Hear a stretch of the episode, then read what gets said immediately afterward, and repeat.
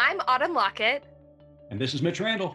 And you're listening to Good Faith Weekly. Welcome to Good Faith Weekly. And on this episode, Autumn and I are going to catch up. We're going to talk about the recently announced retirement of Justice Stephen Breyer.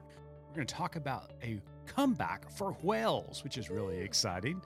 And we're also going to talk about what's going on in the Ukraine with possible invasion of Russia. And then later on in the pod, we're going to sit down with Student Awesome, who has a website, Islamophobia.io. It's a very, very interesting interview, and Autumn and I want to talk a little bit more about what Islamophobia is about and how we can prevent it here in our community. So stay tuned. It's going to be a good episode.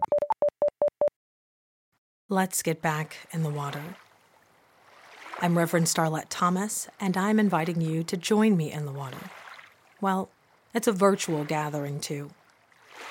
The Raceless Gospel Initiative at Good Faith Media will host its first webinar, Introducing the Raceless Gospel, on February 24th at 12 p.m. Central and 1 p.m. Eastern. We'll go down in the water of baptism, where we are invited to examine ourselves as members of Christ's body, and to question why these color-coded labels stick to our skin. The webinar will be a safe space for you and for me, for all working to reconcile the North American church's history with race. It is also for those ready to embody a countercultural narrative that challenges the continued segregation of sacred space. I look forward to seeing you and to diving into this much-needed work. May our time together have rippling effects. The event is free. Please register at goodfaithmedia.org. Autumn, how are things? Things are going well.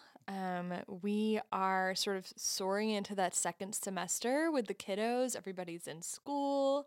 Everyone's healthy. So we're feeling good. How are you guys doing? We're doing great. Seems to be... We had a little snow this week here in Norman, Oklahoma, which is always exciting. But we're doing well. We had a little bit of a COVID spell this week. I came down with a cough and sniffles, and of course, everything that you hear with Omicron. We rushed to the lab to get tested. That's very responsible of you, by the way. Thank you for testing. Thank you. I appreciate that. And got the results back, came back negative. So, I'll be getting on a plane tomorrow and heading down to the Texas-Mexico border, which we're going to be covering a lot of stories of incredible ministry that is going on, and just the heart-wrenching stories of individuals who are making the trek from Central America, fleeing violence for a new opportunity for their families. So we're really excited as well as intrigued and honored to be going down there to spend time with some incredible human beings. So it's been going well. So big news this week, Autumn, at the Supreme Court. I know. I always get a little bit nervous when I hear things coming out of the Supreme Court because it's been such a raucous place over the past, 5 to 6 years. Right. Absolutely.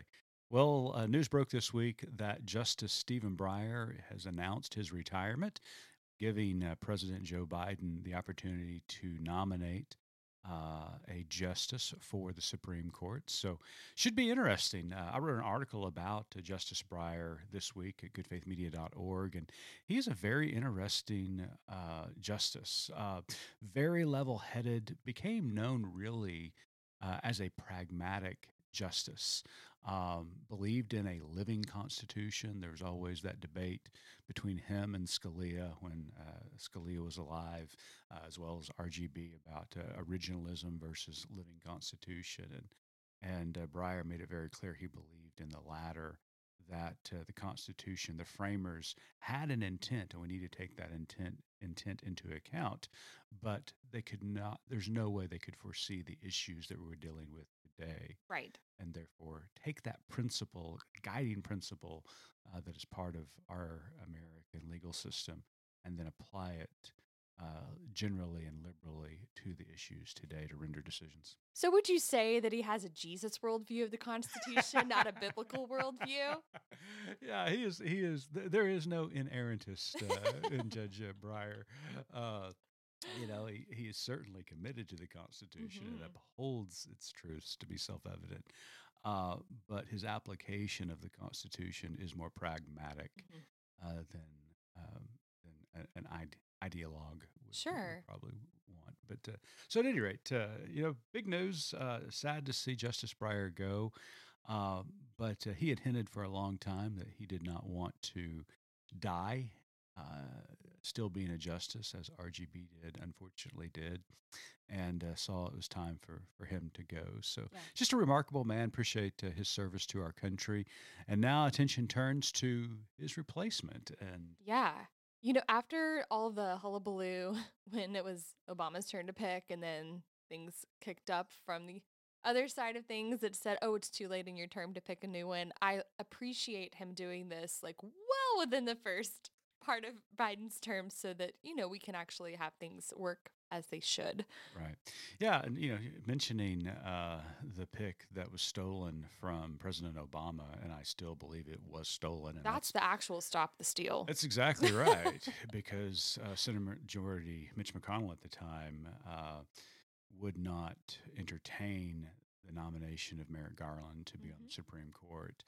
And so what is so ironic and hypocritical of McConnell and those who were in power at the time in the Senate was that many of them are originalists.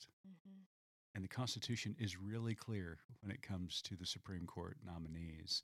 And they decided to ignore what the Constitution said. And so it was blatant hypocrisy on their part. And so when President Trump won the election and got to nominate 3 Supreme Court justices, it was really eye-opening for the country. And so I don't know if Breyer would admit that publicly, but I think that may have gone into his thinking. There has to be an extra layer of, you know, strategery going on. And I just, I'm really hopeful that it'll be something that's good, not just for one side or the other, but for our country as a whole, and to be fair, because that's what the Supreme Court should be. Right. I agree. And, you know, there are ideologues on each side of the Supreme Court. You certainly have more conservative members who believe in originalism, or liberal justices who believe in a living Constitution. And for the most part, historically, they have debated these issues. Many of them have fallen along ideological lines. But there are occasions where decisions are rendered, you know, from the center. And it's fascinating to me. I would never have thought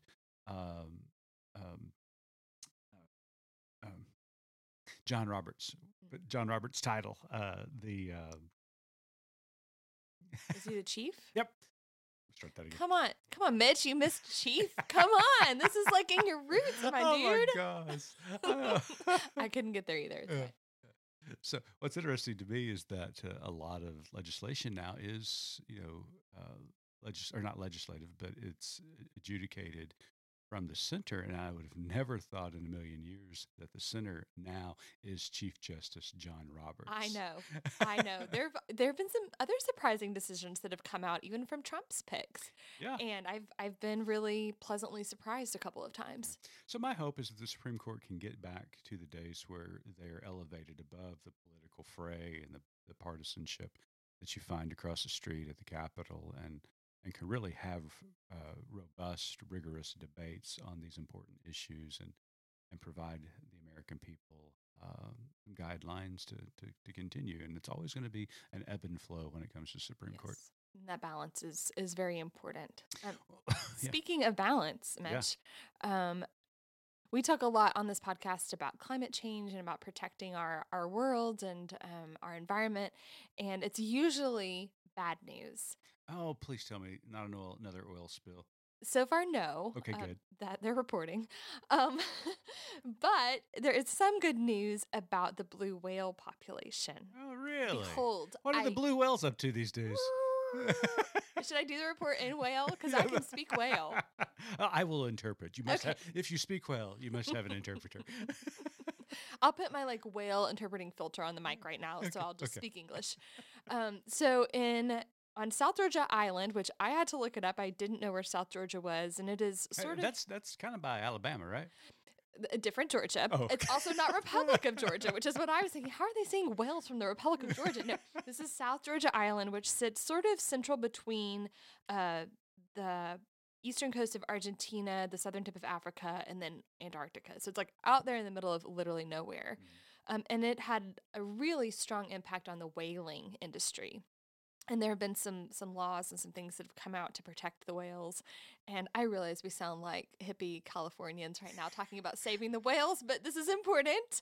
There have been just a steep decline in the population for the past 80 years of blue whales. And in the past 4 to 5 years, they are seeing an increase. And then in this past year, they've seen a significant increase in their population, which is just great news. That's incredible news. Now, are they attributing it to anything necessarily? Yes, some laws protecting whales, basically. So they have imparted some laws that are against whaling and specific types of whaling that are really harmful, and especially in this area. Mm-hmm. And so that's what they're attributing it to. Yeah.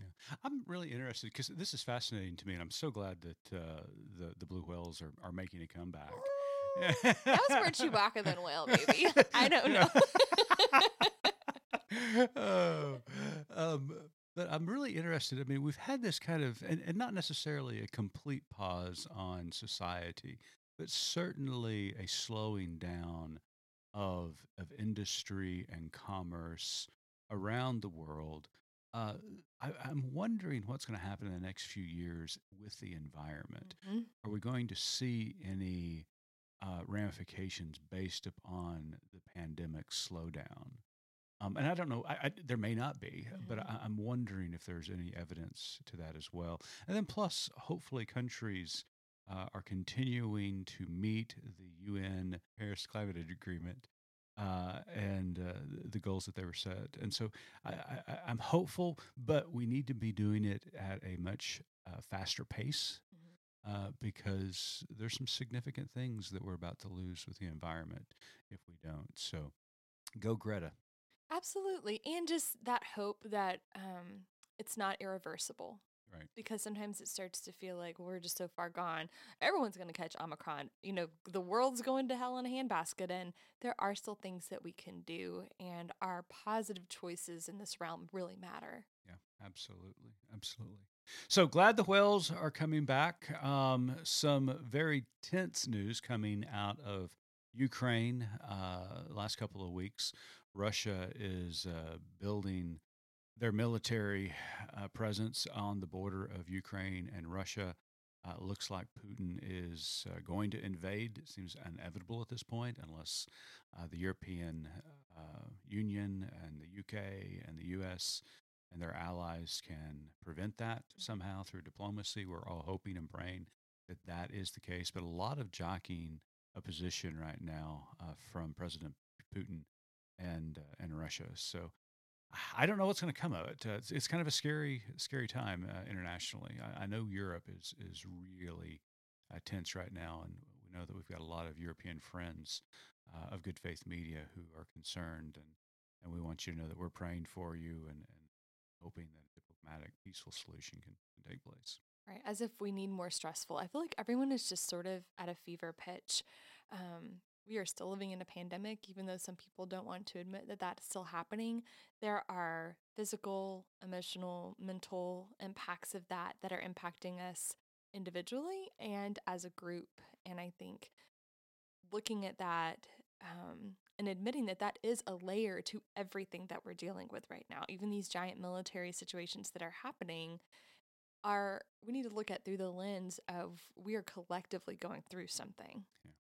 I saw what's disturbing about this recent buildup, not only the tensions at the border of Ukraine and Russia. What is troubling to me, Autumn, as a U.S. citizen who've had relatives fight and die for their country, that a recent poll indicated that 62% of Republicans felt that President Putin was a stronger leader than President Biden. And many individuals within the Republican Party, not a majority, thank God, but many of them are supportive of Putin as a leader. I've seen him as a much better leader than President Biden. This, as a kid of the 80s, this is mind-blowing to me. Watching President Reagan take on the Soviet Union and Mikhail Gorbachev at the time, he stood at the wall in Berlin and you know, challenged Gorbachev to tear down this wall. Mm-hmm. In today's Republican Party, Reagan would have been chastised as someone. It's mind blowing to me that so many people within the Republican Party see Russia now and Putin's politics and policies. A man who there's plenty of evidence who've assassinated many of his political rivals see him as a better leader than a Democratic president. It's just mind blowing to me. Well, and I think that's something that a lot of our listeners may not realize is that I'll speak for me and I'll let you answer. I grew up in the Republican Party. I can see things through a Republican lens, and there are a lot of values and things that I respect about that party. Yeah. What we have seen in the past, decade, is a different Republican Party than the one you and I grew up in. Yeah, 100%. It has moved further and further to the right. I think that there could be an argument made that the Democratic Party has moved to the left, but not at the rapid speed that the Republican Party has moved to the right. There's still, as frustrating as it can be sometimes with the Joe Manchins and the Kristen Sinema's of the world, there still is a middle within the Democratic Party. There are moderate Democrats within the I don't know of very many moderate Republicans today, and those that are moderate Republicans often cast their ballots and votes with the fundamentalist majority. Or they're ostracized, right? I mean, that's really the choice they're given. There's not a lot of room. Yeah, but you're right. The Republican Party today is not the party of Lincoln by far. It's certainly not the party of Eisenhower. I would even make an argument it is not the party of Ronald Reagan anymore. It is the party of Donald Trump, and it is extremist, it is dangerous, and it needs to be called out for what it is, and it's very frightening. They are not interested in democracy, and they are interested in ruling even from a minority position, and it is really terrifying. So, all my Republican friends out there who are working hard to normalize and bring balance to the Republican Party, please keep fighting. Please, we're rooting for you. We are rooting for you. We need a two-party system. We need a balance in this country, and so I keep rooting for them. But yeah. A lot of disturbing news coming out of Ukraine and Russia, but also disturbing news on how some Americans are reacting to it. Well, Autumn, you and I sat down with a very interesting gentleman this week, Student Awesome, I should say, is a Muslim who lives in Toronto, Canada, and has a website, Islamophobia.io. And the concept is very simple. It is inviting people to tell stories about Islamophobia. It may be an encounter they had, or maybe a victim of Islamophobia, or a situation where they witnessed Islamophobia taking place. And it's the bigotry and the vitriol and the hatred towards the Muslim community. And we loved sitting down with them because it was the power of story. So, do you have a story that you like to share about Islamophobia? Well, I shared one in our interview with Student Awesome, and I don't want to spoiler my own story, but I think it's one of Student Awesome's platforms, I guess you might say, is to take the Z out of Muslim and Islam, and that's a distinction that I didn't really know was a thing, that you should say Muslim and Islam. And as soon as we found that out, then we corrected and we, thank you, I want to know more. And I think that is sort of a small picture of what can be accomplished if you just open the dialogue with someone who's Muslim. Yeah. And Student Awesome certainly, he certainly promotes himself as a student of life and culture and religion and politics, but he's also a teacher. And so we appreciate the lessons that he has taught us during this interview. This is an important issue. I hope you stay tuned and listen to this interview, because I've got friends here in the Oklahoma City metro area. One is a friend to the pod, Imad and Chauncey. He's a dear friend of mine.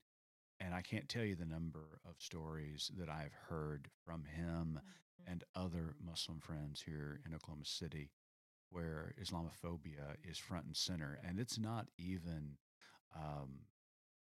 subtle, Autumn. Right. I mean, it is an attack on the Muslim people.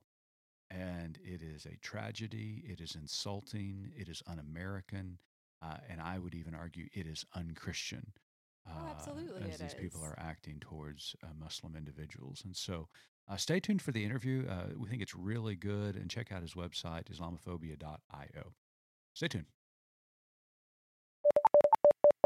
I'm Starlette Thomas, and I invite you to join us for Good Faith Stories. It's a new podcast series from Good Faith Media. In each episode of Good Faith Stories, we'll bring you a collection of different stories tied to a theme. Unique and true stories as told by the people who live them. Each story is short, 6 or 7 minutes, with a little mood music. Listen to Good Faith Stories wherever you get your podcasts, and find us online at goodfaithmedia.org. Welcome back to Good Faith Weekly. On this episode, we've got a very special guest. Student Awesome Hussein, known professionally as Student Awesome, is a Canadian author, filmmaker, and creative producer. His work explores the meaning of giving. He is the author of 5 picture books, producer of social concepts, including an artistic human progress collage, Islamophobia.io. Take the Z out, and one of his films has played in the film festival internationally. Islamophobia.io is the most recent project. He's running an international letter writing campaign currently for the 5-year anniversary of the victims of the Quebec City mosque massacre. He's received almost 40 letters from the public at this point. Student Awesome, I should say, welcome to Good Faith Weekly. Thank you very much, Mitch, for having me. I just wanted to say that the pronunciation is actually Student Awesome. And that's how I go by, yeah. Okay, Student Awesome. So let's start there, Student Awesome. Let's begin with your name, and why do you go by that title, Student Awesome? Student Awesome is my philosophy on how I try to do my work. It's really comes out of a struggle, I think, to try to reach myself and maybe somebody else. And student approach, I think, is important in the idea that I am trying to be curious, try to be resourceful. I may not have all the tools all the time, but trying to learn as I go and trying to just take a step at a time. And I think that helps, not really thinking too much about too many things, but just focusing on the immediate steps that I feel I need to take, and things tend to reveal themselves, and kind of just go like that and see how it goes. And I think that's such an important concept, and one that is being challenged today, in some cases even being lost. I love this idea of this lifelong learning as a student. How does that philosophy? Why is that philosophy so important, especially in regard to your projects? This idea of lifelong learning. And always being a student of culture, religion, and the world. I mean, if I can be a student, I'm fortunate. I think I'm more desperate than anything else, to be honest.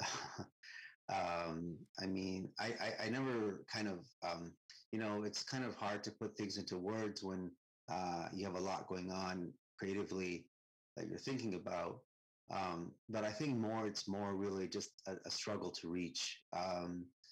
If I can be a lifelong learner, if I can stay active, I mean, those are questions I don't really think about, to be honest. I really think about the moment, because I think the moment defines the next moment. So I'm more focused on just taking a step, to be honest, and trying to land that step. And, you know, maybe it'll end up appearing like it's a lifelong movement, but we'll have to see. Right. Mm-hmm. Now, your website is phenomenal. You've launched Islamophobia.io. So tell us what inspired you to launch this website and what it's about. Islamophobia.io is a outreach project driven by Muslims and allies and those people who want to stand up for Muslim communities. And that outreach is shown through the power of story. And so these are written submissions that are opportunities for people from these communities to come and tell their truths, because they're extremely telling when you talk about yourself in your own voice. Mm-hmm. And it becomes a special invitation now for the public when there's so much misinformation, especially about, you know, Muslim communities and other communities that are taken as Muslim. There's very, very strong narratives that really create a lot of sadness and confusion, or just, you know, a lot of wonder about who you are if you are from these communities. It's really hard to reclaim narratives when I think there should be more ways to do that. So this is an opportunity to really reclaim narratives, a way to do something about it, a way to make change. It's been designed to be very simple, and it's instant. These stories tend to be published quickly. And again, they are opportunities for now for the public to come and read and benefit from, and perhaps they will give you pause and something to think about. Excellent. So are the submissions to your website predominantly from Muslim people? Yes and no. I mean, it's more about communities that have overlap with Muslim people, allies, people who want to do something about Islamophobia, mm-hmm.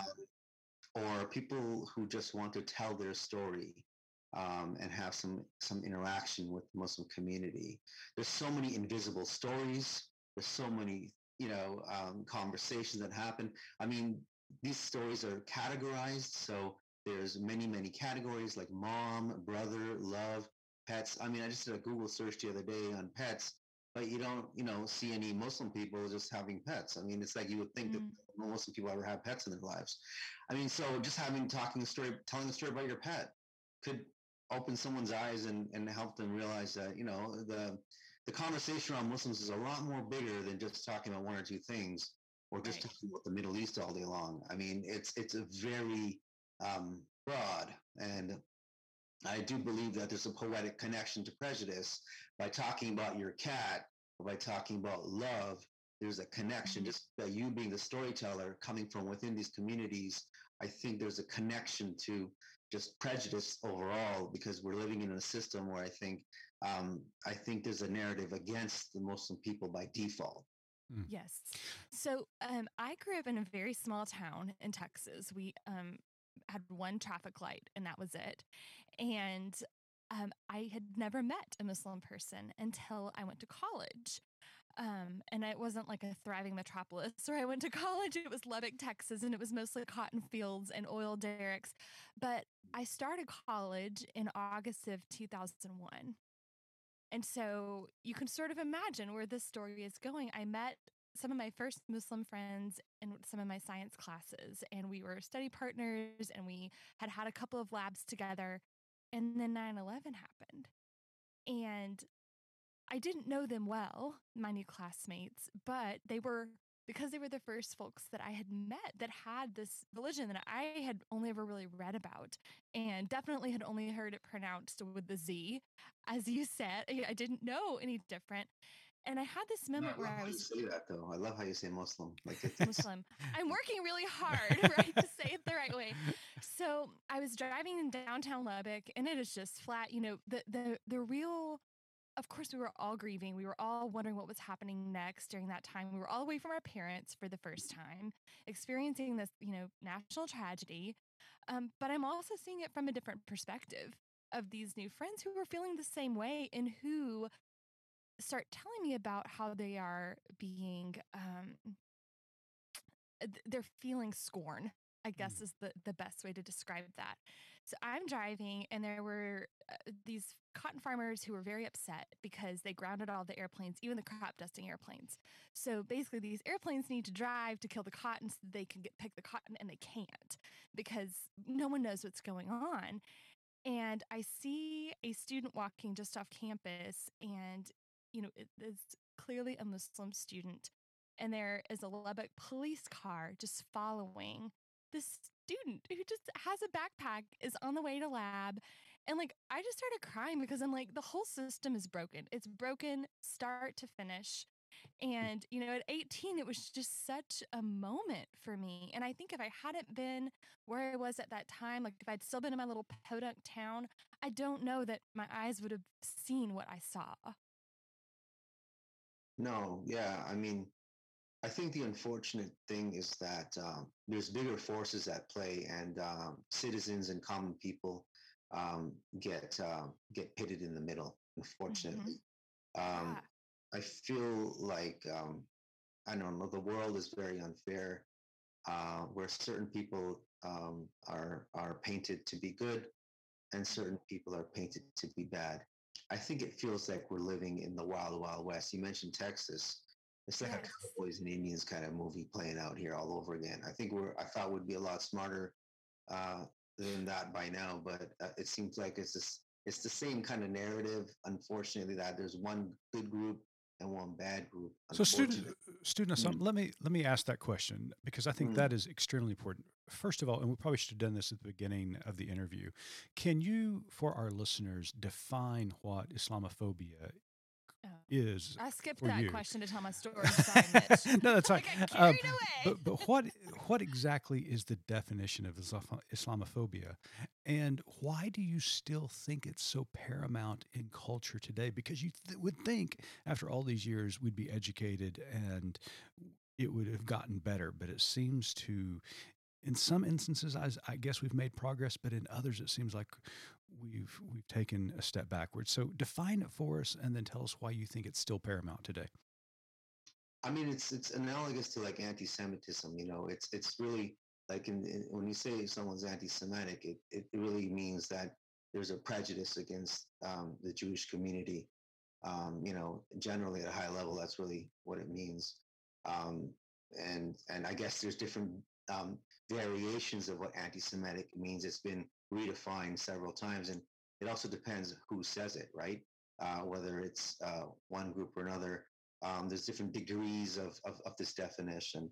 But generally, it means there's a prejudice against a group, like against the Jewish community, for example. So similarly, there would be, you know, for me, you know, to be very honest, it's you know, I don't really.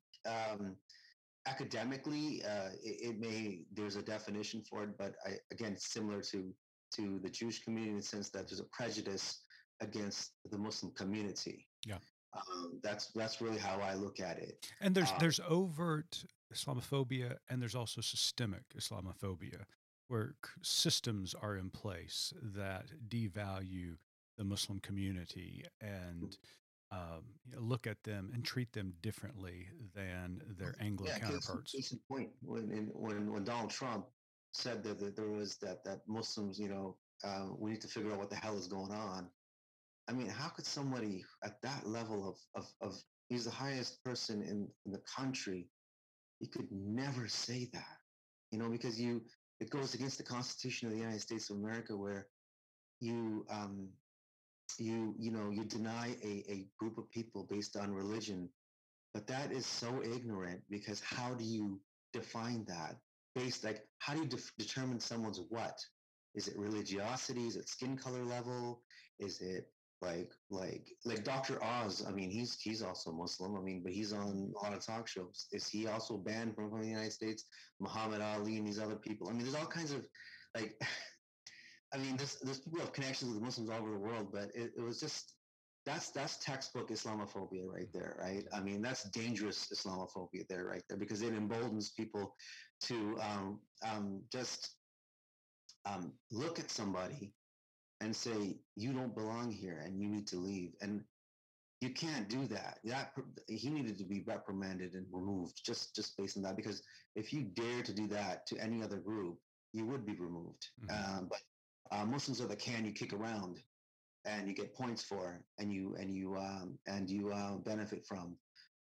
So hey, you know, if that's, I mean, I think it's despicable. Do you think it's still paramount because there has been a backlash against the push towards a more diverse culture? Because, I mean, we saw this in the presidential election when Barack Obama was running for president, and there were people out there calling him a Muslim as though that were somehow a bad thing. And I do appreciate there were people on the right who actually stood up for candidate Obama at the time, saying he was a good man, and it didn't matter if he was Christian or Muslim. He was a good man either way, and that shouldn't, you know, define him as good or evil in their eyes. And so, and then after the Obama administration, it seemed to really ramp up with the Trump administration and this anti-Islamic fervor that was in the culture. My question for you, do you think it's still paramount because white supremacy in all of its negativity is making an attempt to retain power that they've always had in culture? It doesn't matter if it's Canadian or American or other parts of the world, that there's this growing or this ever-present, I should say, white supremacy that says white is better, Christian is better, and everybody else needs to find their place in society. I mean, just read the Constitution of the United States of America. I mean, if you have other religions that are able to be in the United States and function just like any other Christian would, then go back and try to understand the academic roots of the country and how it ideally should function. It's just that there's a majority group of people and there's a minority group of people. I remember reading Soul Sister from Grace Halsell. She was working for Lyndon Johnson in the 60s and she actually did a social experiment back then and turned herself into a Black woman. And she journeyed into Harlem and into the South. And it was so harrowing of the details that she wrote about. Such a courageous woman, that it's, this is the kind of stuff that people of color live with. You have to almost pretty much, it's like you're begging for your humanity. You got to define yourself. You got to, there's definitions and stuff. You have to, constantly explain. As was mentioned earlier, you're surveilled. Mm-hmm. It's really difficult, when there's a system that doesn't trust you. And I think it is unfortunate when there's this narrative again again, I live in Canada, so it's a bit different here. We're not a hegemonic state. We don't go around telling people what to do. However, I feel the U.S. Has an issue with that. Sure. But there's so much inside the U.S. that should be cleaned up. Honestly, there's so much to do within your own home. Yeah. It just baffles me as to spending so much money somewhere else when there's so much you can do at home. What really intrigues me is the Christian principle to take care of your home. Sure. Yes. What really intrigues me about your goals and your website, Islamophobia.io, is that it concentrates on story. And you and I have had conversations previously to this interview about the power of narrative. Why did you decide to concentrate on narrative, and why is narrative so powerful of a tool?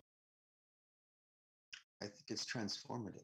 It's something that is an intimate experience between you and the narrative itself.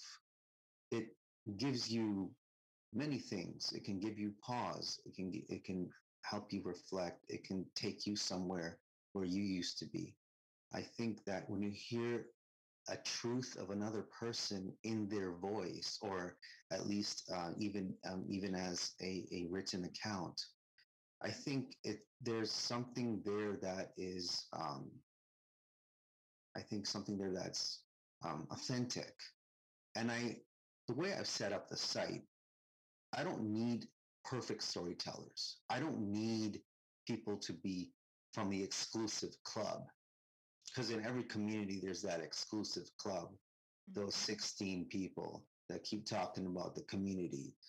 You know, let's let everyone talk about themselves and the communities that they involve themselves with in their own voice, right? Because, you know, everyone has a truth and everyone has their own experiences. And if we open it up to more people, you know, explaining and not explaining, but sharing and you know, telling their stories, then I think the amount of learning that can happen is amplified. I love that.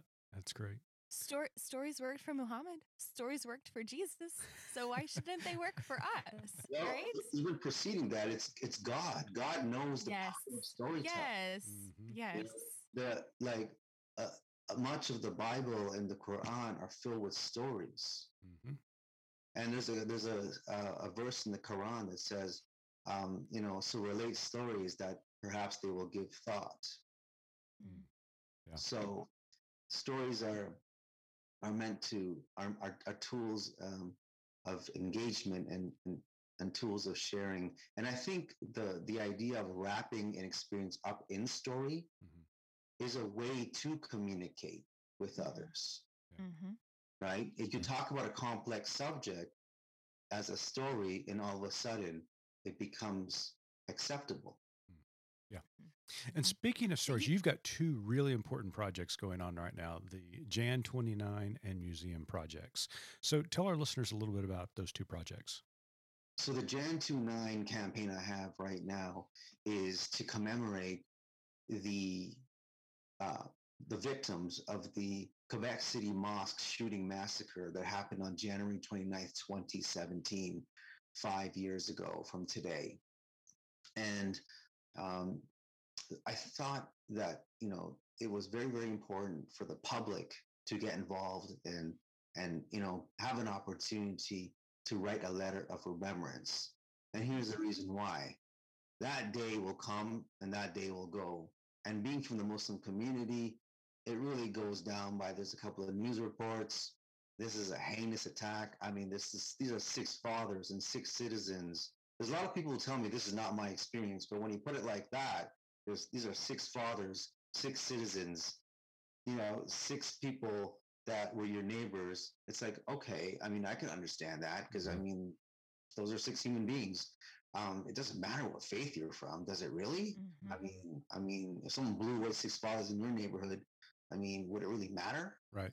So I think that when we shift from just listening about this incident to maybe doing something about this incident, it becomes interesting now. It becomes engaging. It becomes an opportunity for the public to do something about it, right? And when the act of writing a letter of remembrance is doing something about it, you know, it's like, and the letters I've received from across the country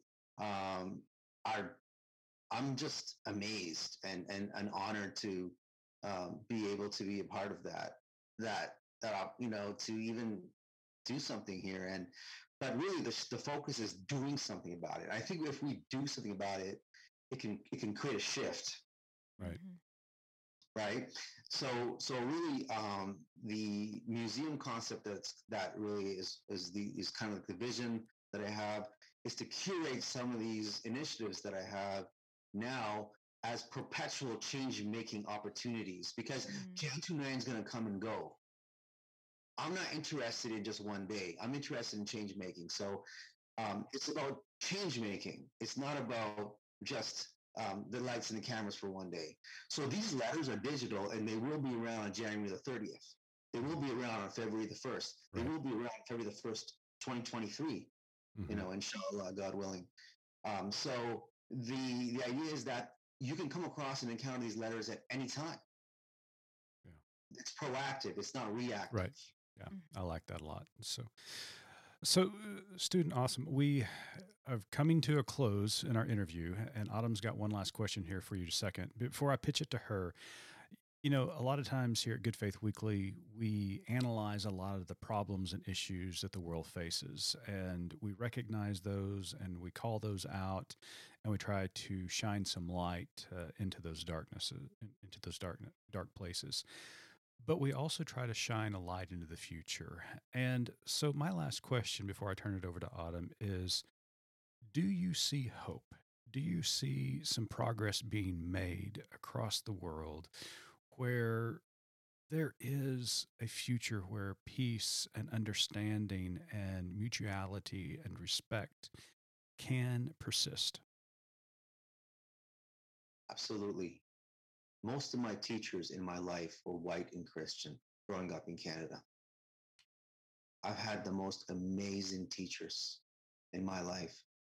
I'm still in touch with my grade 1 teacher. Mm-hmm. She was an amazing, amazing teacher. And so, you know, I do believe from the letters I've received, and the kind of work I'm trying to do, I think there are a lot of good people out there. And I think that there always will be. Mm-hmm. I think that it's important to work with these kinds of people and continue to work together. And I truly believe that through projects where people can collaborate, and there's opportunities. I think it's about innovation, to be honest, where you can bring more people together. Honestly, like the letter writing campaign I have right now, I feel like some of the letters that I've received, people wouldn't probably have written if this opportunity wasn't there. Mm-hmm. Mm-hmm. So sometimes it's about the opportunities that arise that then bring people out of the woodwork and out of all kinds of places that you didn't even know existed. So I hope to try to continue to innovate and to think about new ways of engaging and providing you know, maybe some concepts that myself and others can engage in to amplify you know, the idea of giving and the idea of good. Well, we appreciate all the hard work you're doing. It is making a difference, my friend. So thank you so much. Well, Autumn's got the last question that we ask every one of our guests. So Autumn, take it away. Our tagline at Good Faith Media is "There's more to tell." So in light of your work and our conversation here today, what is your more to tell, Student Awesome? You know, I appreciate that. I think that I invite the public, especially the American public. You know, I've lived in New York City before. It's one of my favorite cities. So I invite the public to tell a story and save a life. When you come to Islamophobia.io, just by you sharing a story, I bet you someone will read your account, and there is no story that is too small. Every story matters, and your story matters, and you will make a difference. I invite you to come to Islamophobia.io and share. Student Awesome, thank you so much for taking some time out this week to talk to us at Good Faith Weekly. We really do appreciate all the hard work you're doing, and we applaud the hard work you're doing because it's not easy, but you're doing good work and practicing good faith. So thank you, my friend. I really appreciate it. Thank you so much for having me. To our listeners, we want to thank you for tuning in this week. We always appreciate you, and that is Islamophobia.io. And again, that's Islamophobia.io. Student Awesome, thank you so much for being with us. And to our listeners, thank you as well. And until next week, keep living good faith.